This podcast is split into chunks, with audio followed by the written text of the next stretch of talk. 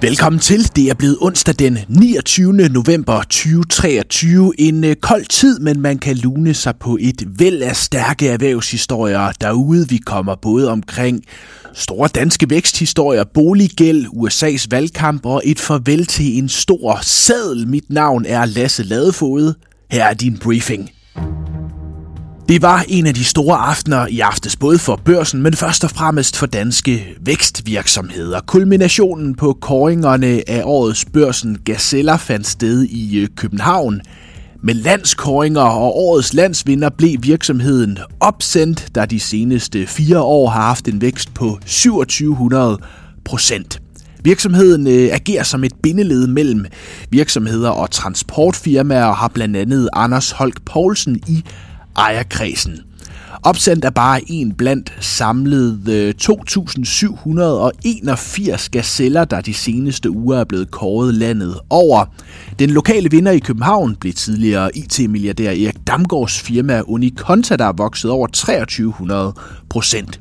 Du kan finde den fulde liste på borsen.dk-gazellelisten. Så skal vi til noget, der i mange år var kendt som et E'eren.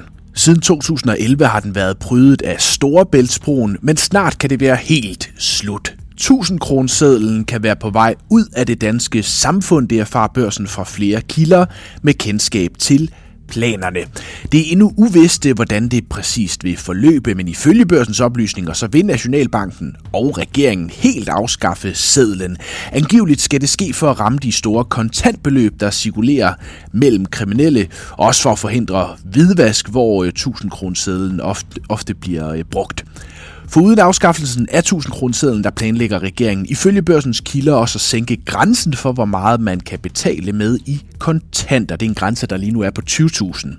Nationalbanken vil ikke kommentere oplysningerne, må ikke de kommer til det inden længe. Til tophistorien hos Jyllandsposten Finans, som øh, faktisk baserer sig på friske tal fra Nationalbanken. Øh, nye tal viser, at øh, realkreditgæld i Danmark for 327 milliarder kroner nu har en kurs under 70. Det betyder, at dem, der sidder med lånene, kan barbere gælden med 30 procent så hvis man for eksempel skylder en øh, million, så skal man altså kun af med 700.000, hvis man konverterer. Det skriver øh, Finans. Lån for øh, 680 milliarder kroner har en kurs under 90. Rigtig mange boligejere har allerede konverteret deres lån og fjernet restgæld, men der er altså stadig mange, der har muligheden, viser tallene. I Dansk Erhverv, der gør cheføkonom Thor Strammer opmærksom på, at en konvertering på lang sigt kan ædes op af højere renter, hvis altså ikke renterne falder igen. Og lige netop det er et af de helt store spørgsmål globalt, i hvert fald i Europa og USA efter en lang periode med stigende renter. Tirsdag gav markedet så en indikation. Den amerikanske dollar, verdens vigtigste valuta, faldt tirsdag til det laveste niveau i tre måneder. Den koster nu ca. 6,8 danske kroner. Ifølge Financial Times så skyldes dollarfaldet, at investorerne nu spekulerer i, at den amerikanske centralbank Federal Reserve begynder at sænke renterne cirka halvvejs gennem 2024. Faldet i dollaren kom blandt andet efter udtalelser fra den lokale Fed-chef Christopher Waller, der indikerede, at renterne nok ikke kommer til at stige mere, og at det kan blive nødvendigt at øh, sænke renterne, hvis inflationen bliver ved med at være svag. Mere om markederne herunder aktierne om lidt. Først omkring en person, der i mange år har præget markederne og inspireret investorer globalt. Den profilerede amerikanske investor Charlie Munger er afgået ved døden, 99 år gammel, det oplyste selskabet Berkshire Hathaway sent tirsdag aften. Charlie Munger var øh, kendt som mangeårig sparringspartner og højre hånd til verdens mest succesfulde investor Warren Buffett. En øh, post, han bestred helt til det sidste. I forbindelse med Charlie Mungers død udtaler Warren Buffett, at Berkshire Hathaway ikke kunne være blevet det, det er, uden Charlies inspiration, visdom og engagement. Warren Buffett selv er eh, 93 år gammel.